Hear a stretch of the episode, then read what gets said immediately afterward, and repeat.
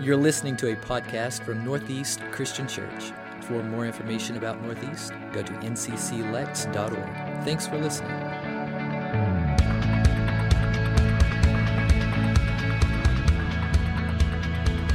Well, as a kid, I loved growing up in the neighborhood where I grew up. We had great times. I mean, great times because we had a bunch of kids in the neighborhood and we played all kinds of sports, all kinds of games. We played basketball and kickball. We played uh, hide and seek and kick the can. We even played jarts or yard darts. You familiar with this game?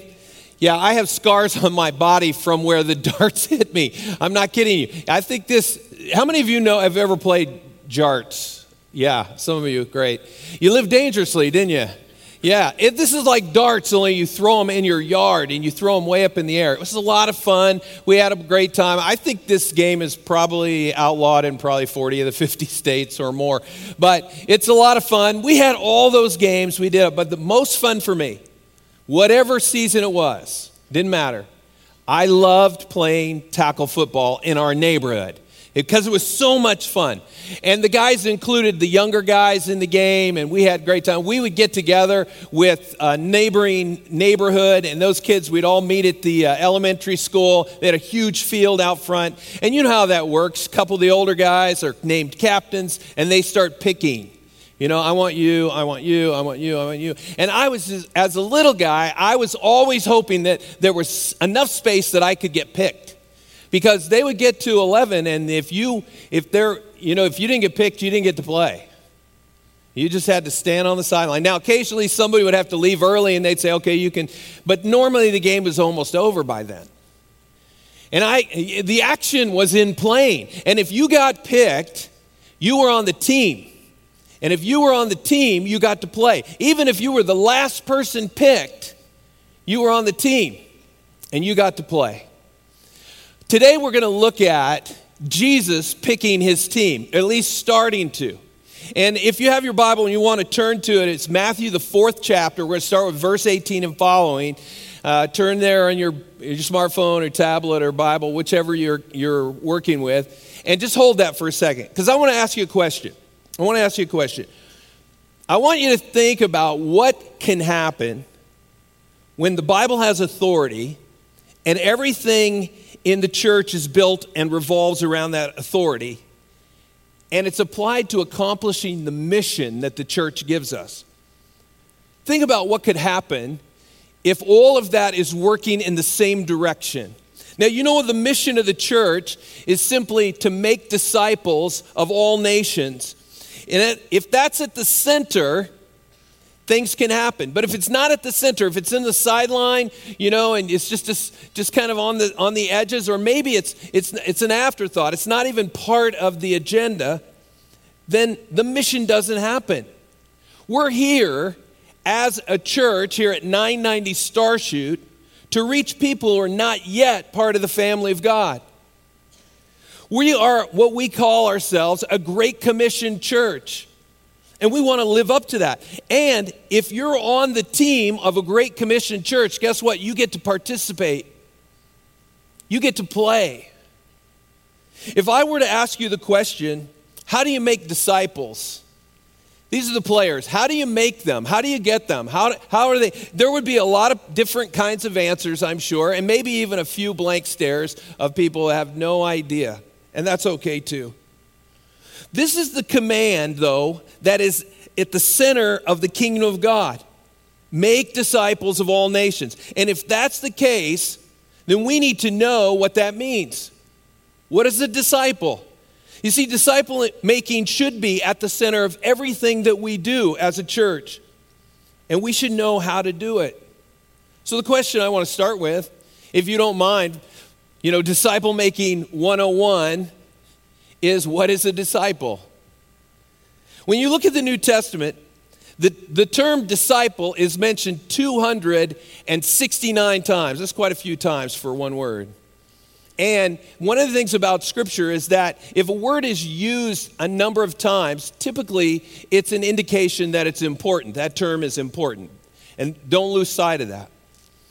To give context to this, or maybe contrast this, the word Christian is only used three times. The, the word disciple is mentioned over and over again. And what, what is a disciple is probably simply defined as a student or a follower of a specific teacher. And when the New Testament talks about disciples, it talks about disciples in different in a different context. There are basically three kind of groupings or categories, if you will, of people that make up this term disciples. Now, the first level, kind of the easiest level or the, the, the most simplest level, is what we would call the casual listener. These are people who are in the crowds, they're following Jesus, they're referred to as disciples as they talk about the crowd, and they're just listening to what Jesus is saying in a casual manner. The second group they take a, little a step deeper and you will see these people who are referred to as disciples more along the lines of the convinced listener. The convinced listener. These are people who, who do have a certain amount of buy in here. They say, I believe that this guy, Jesus, and what he is saying, I believe and I am convinced that he is who he says he is. That's the convinced listener. And then the third group, you take another step deeper and they are what we would probably refer to as the committed lifelong learner and follower. The committed lifelong learner and follower. What is interesting is that in the New Testament, when we see all of these three different references to disciples, typically they're all there in a group and the reference is given to them as disciples. The greatest number of the people who are called disciples in that, in that context are in those first two groups. Many of them had some buy in, but when you take the third step, you get to this committed lifelong learners and followers, that group gets really, really small.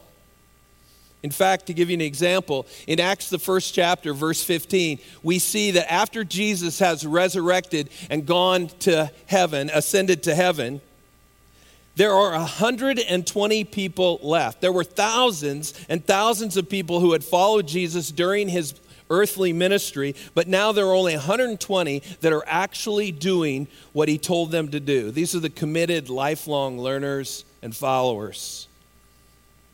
That's the picture in the New Testament of disciples.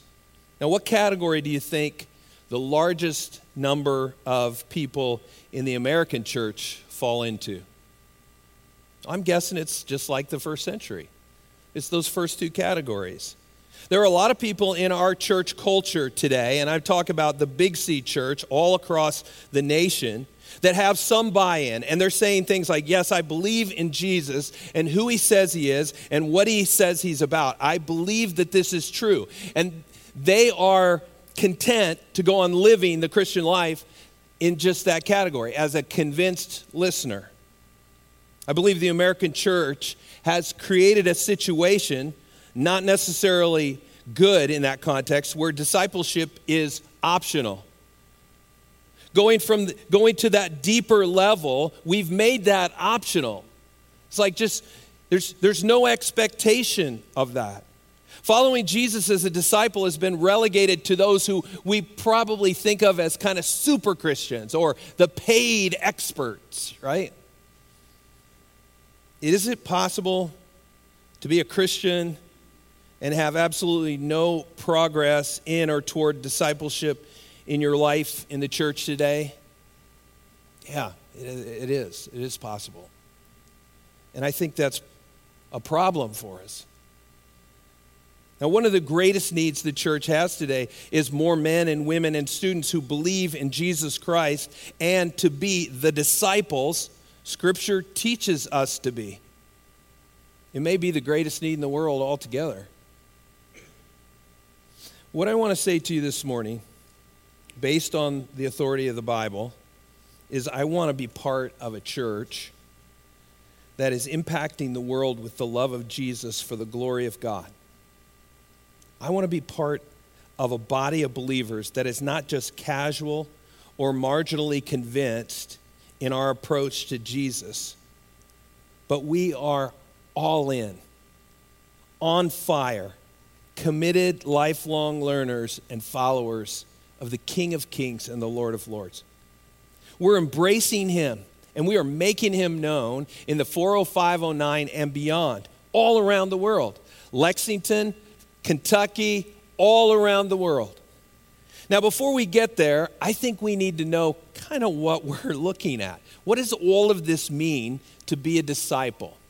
So, I mentioned Matthew, the fourth chapter. You've been holding that patiently. I want to take some time and read the first people picked on Jesus' team.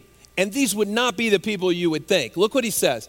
As Jesus was walking beside the Sea of Galilee, he saw two brothers, Simon called Peter and his brother Andrew. They were casting a net into the lake, for they were fishermen. Come follow me, Jesus said, and I will make you fishers of men. At once they left their nets and followed him. Going on from there, he saw two other brothers, James, son of Zebedee, and his brother John. They were in a boat with their father Zebedee preparing their nets, Jesus called them, and immediately they left the boat and their father and followed him. Jesus appears on the scene there at the Sea of Galilee. And this is probably not the first time that these four fishermen had encountered Jesus. This may have been the second, maybe even the third time where they interacted with him. Jesus comes to them and he says two words follow me. It literally means come after me. And in these two words, we begin to unpack what it means to be a disciple of Jesus. This morning, I want us to look at how do disciples follow Jesus? How exactly does that happen? I mean, if I'm a disciple, I want to know what's expected from Jesus of me to following him. So, in the remainder of the time we have today, and then next week's message, we're going to talk about how to follow him. What's it look like? Am I am I doing am I or am I missing the mark on this? Because if we're all lining up in the same way, we're all pulling in the same direction, orienting in the same direction, think how, how much more we could accomplish for the purposes that God has called us here to make disciples of all nations. So, the first facet of this, the first answer to this question, how do disciples follow Jesus? The answer is live the radical abandonment for the glory of God. Live with radical abandonment for the glory of God.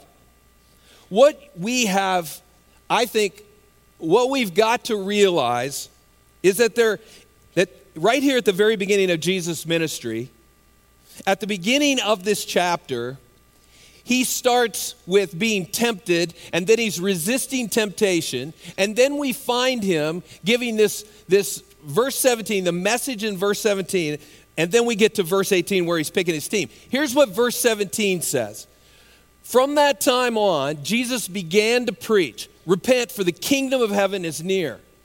This is the beginning of his ministry, his public ministry. And he's preaching a simple message repent. That means turn from the world and follow Christ. Repent, for the kingdom of heaven is near.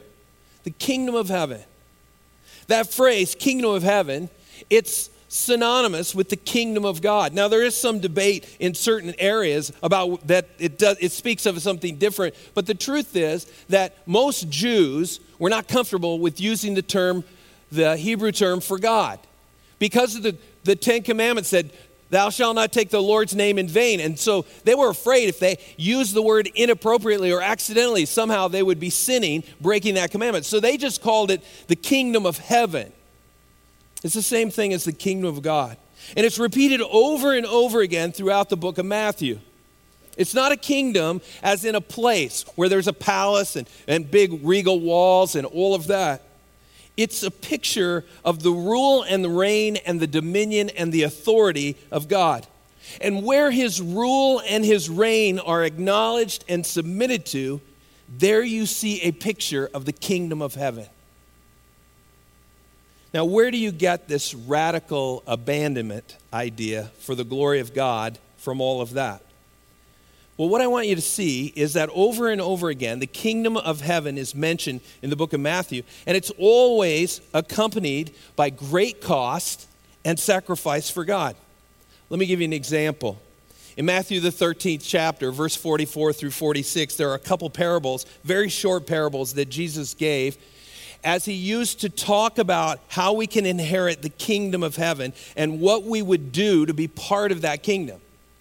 Look, look what he says in verse 44 and following. He says, The kingdom of heaven is like treasure hidden in a field. When a man found it, he hid it again, and then in his joy went and sold all that he had and bought that field. The second parable. Again, the kingdom of heaven is like a merchant looking for fine pearls. When he found one of great value, he went away, sold everything he had, and bought it. Do you see the picture in these two parables? The kingdom is worth selling everything that you have got in order to get the kingdom of heaven. It's worth living and li- living life and leaving everything behind. We look at Luke, the ninth chapter, and we find an interesting thing happening there in verse 23 and following. Jesus has this huge group of people who are now following him. They've been there, they've been listening to his teaching, they've been watching him perform incredible miracles. He's even fed them. And now what we find is Jesus saying this to them.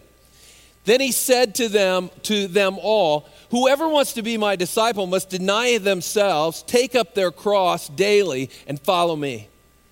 Whoever wants to save their life will lose it, but whoever loses their life for me will save it. What good is it for someone to gain the whole world and yet lose or forfeit their very self? Whoever is ashamed of me and my words, the Son of Man will be ashamed of them when he comes in his glory and in the glory of the Father and of the holy angels. Jesus said to the four, Come follow me. And now there's a huge following, and he says, Deny yourself, take up your cross, and follow me. You may lose your life in the kingdom as you represent the kingdom. Are you getting a glimpse here of what it means to follow Jesus? To be a disciple of His, a learner, a lifelong learner and follower of His? If we jump back to Matthew, the fourth chapter, we have this picture here. Think of how all of this is being played out in these four lives. Look at the cost. What Jesus is teaching us here today is that as his disciple, we're going to have to leave some things behind. It's not going to make the trip. Think about what these guys were leaving behind. And this is, this is kind of the, the maximum example of what the cost might be to be a follower of Jesus, to be his disciple. The price of radical abandonment starts with they left their comfort, they left all that was familiar to them. They were used to being fishermen right there on the Sea of Galilee, which was a big lake, and they, they were good at that, and they were familiar with that, and they left it. They, they left it and they followed Jesus. Number two, they left their careers. These men had been professional fishermen. We're not sure how long, but long enough. This was who they were, it was part of them. And you know how it is. In your job, if you've been doing something for a long time, it becomes part of you. People say, hey, you're a plumber, or hey, you're an attorney, or hey, you're a nurse, or you're a doctor. That's who you are. And they walked away from it. Number three, they left their possessions. They, these guys weren't rich by any stretch, but they weren't, they weren't poor either. They were probably somewhere in the middle class, and they had a lot to lose when it came to leaving their nets behind. What they're showing us in the modern world today, their actions, is you can't be a disciple of Jesus and love your stuff, your possessions, more than you love Jesus. It won't work. It just won't work. And then, number four, they left their position. They left their position. In that day, people would attach themselves to a rabbi in order to promote their position. You would find a great teacher and you would go learn from him for a while so that you could become like him, and then you would move on to an even greater teacher.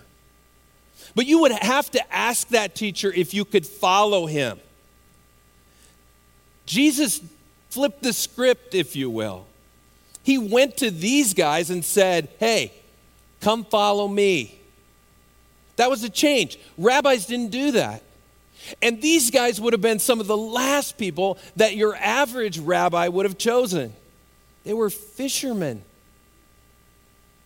This was a way, if you got the right rabbi, that you could gain social status. You climbed the ladder, if you will. Sound familiar to us? Jesus says, though, you come follow me. And we're not going to be climbing ladders, we're actually going to be descending ladders. That's how we're going to do it. It's not about position here, it's about abandonment abandonment of comfort and career and possessions and position.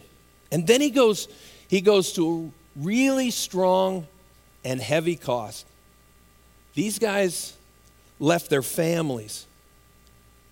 James and John, it says they left their father Zebedee. And we know from other clues in the Gospels that many of the disciples had wives and Jesus didn't call them to leave or abandon their spouses, but he did, there is plenty of evidence that he did have them away from their families for extended periods of time in order to follow him. Anybody know a missionary who moves halfway around the world and they only see their families every two or three years on furlough? The occasional family visit. That's a huge sacrifice. Their devotion to Jesus would supersede even the closest family relationship that there is. And some of you are wondering if that's on the table, I'm not sure I can do that. Number six, they left their safety. It's not a good thing when your rabbi says, I'm sending you out like sheep among wolves. That's not a good thing. That's not very encouraging when he says, Hey, you will be hated by everyone because of me. I think some of the guys may have been stepping back going, Hey, are you, did you hear what he said? I'm, is there a clause we can get out of this thing? Are you sure we should do this? Because then he says, Are you, are you, uh, if you are persecuted, if they persecuted me, pardon me, they will persecute you also. And that was not good because they would eventually see Jesus beaten within an inch of his life and then crucified. They saw that. Their safety was on the line. And if they hadn't completely abandoned it, they had made a huge mistake. You see, as a disciple of Jesus Christ, going to the darkest places of our cities and the most dangerous places in the world is not a question of is it safe, because that's no longer a concern for a disciple of Jesus. And the question is why? Because it is abandonment where we leave behind our worried our worries about ourselves. Remember what we read at the just a few minutes ago from Luke 9. Then he said to all those who were following him, Whoever wants to be my disciple must deny themselves and take up their cross daily and follow me. They knew what it meant to carry a cross. That meant you were, you were going to die. Paul put it simply this I love his framework on this. He said, For me to live is Christ, to die is gain. He saw that if they killed him, so be it. He was going to die doing kingdom work. But if he died, he got to go to heaven. Think about that. That was how Paul summed it all up. And Paul was living, he was living on the razor edge of that.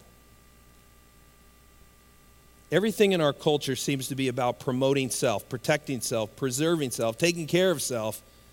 And Jesus comes on the scene and he says, Deny yourself. Talk about flipping the script. Deny yourself. This is a countercultural message in, in Matthew, the fourth chapter, in the first century. This is, this is crazy talk. And yet, it's counterculture. It's a countercultural message even today, maybe even more so today. If you're going to leave all of these things behind, let me ask you a question. What would happen if one of us, and let's just say for the sake of discussion, it's you, okay? So everybody gets to participate. It's you. It's not one of our staff, it's not one of our elders, it's, it's you. In this room this morning, and you do exactly what these four men did in Matthew 4. What would happen if you did that? Think about it for a moment.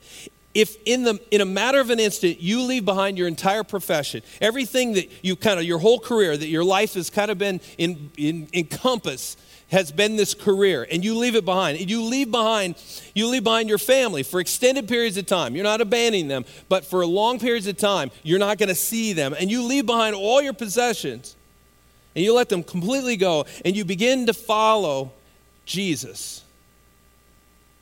And people would start to think about you that you had lost your mind. You're crazy. People would think that you, you had gone over the edge. You become a religious fanatic, a Jesus freak.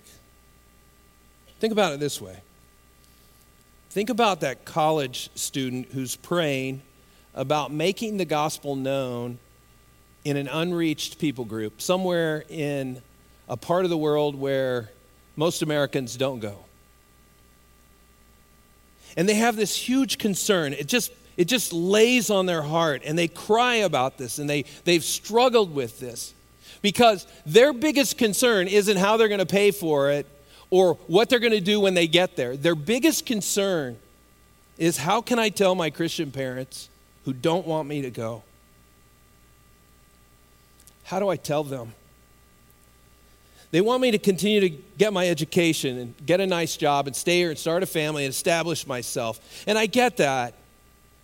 But they say they want what's best for me when, in my mind, in my heart, what's best for me is what the Bible says that I should deny myself, take up my Christ cross, and follow Jesus. And He's leading me to this place halfway around the world.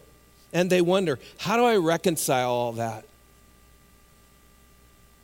Being a disciple of Jesus is a radical abandonment of all of these things. And I know what some of you are thinking. You're thinking, Monty, have you lost your mind?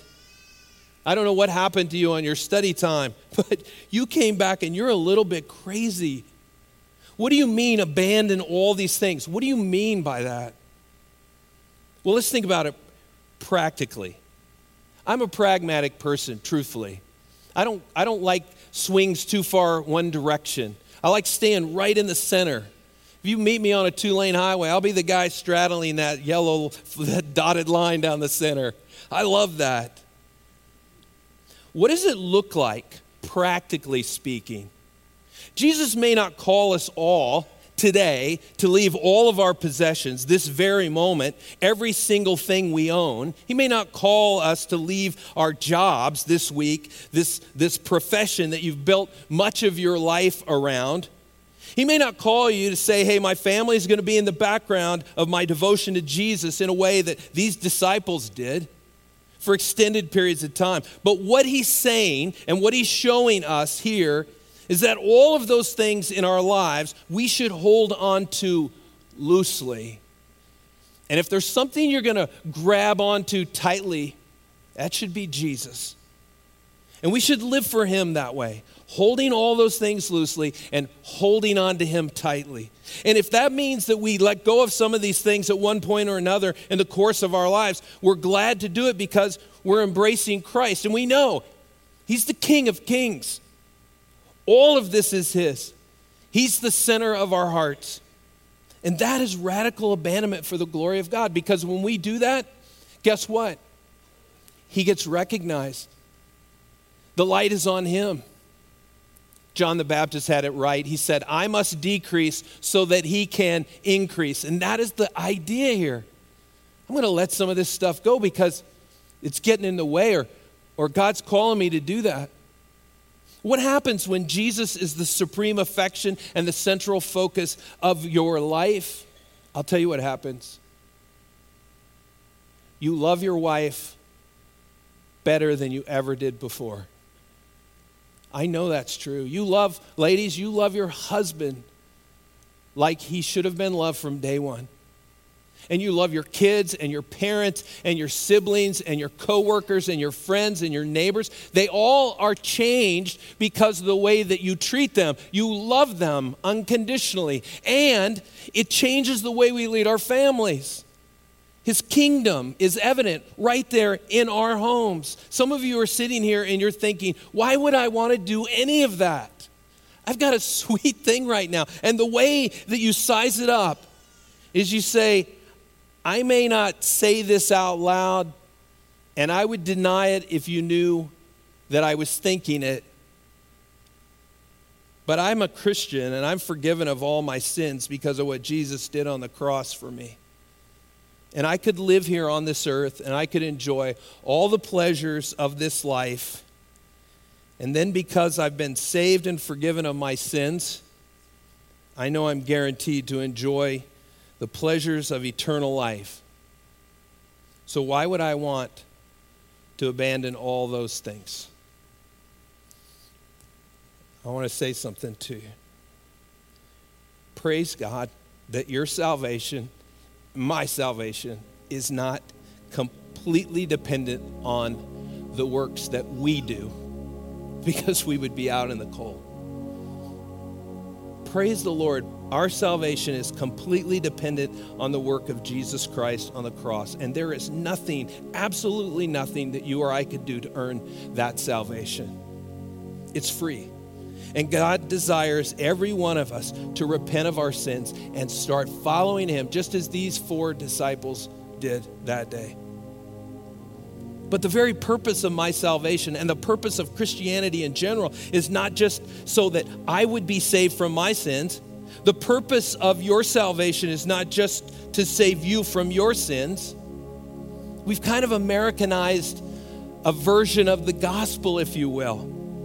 We've created a, a, Christianity that centers around us, where everything is made to be on me achieving my forgiveness of sins through Christ. And so when Jesus died on the cross, he died just for me. And while I in no way want to take away from the extremely personal nature of God's mercy and his love and his grace for every single one of us in this room, I do want to say to you that when Jesus died on the cross, he did not die just for you. Had you been the only person to ever live, he would have died just for you, but that's not been the case. As far as I know, there are somewhere around seven and a half billion people on the planet right now that he died for. He died for those so that repentance for the forgiveness of sins will be preached in his name to all nations. All nations. Jesus died so the kingdom of God, the kingdom of heaven, would be proclaimed over the entire earth. He saved us from our sins to make His glory and His grace known through the 40509 and beyond. That is why He saved us. We are not just forgiven, we are part of a purpose to magnify the kingdom of God. We're on his team. He picked you, he picked me. You're going to see in the weeks to come in this series, God was chasing after you. He picked you, and now you're on the team, which means you get to play. You get to participate. We leave behind all of these things to live for one thing, and that is to honor the King of Kings.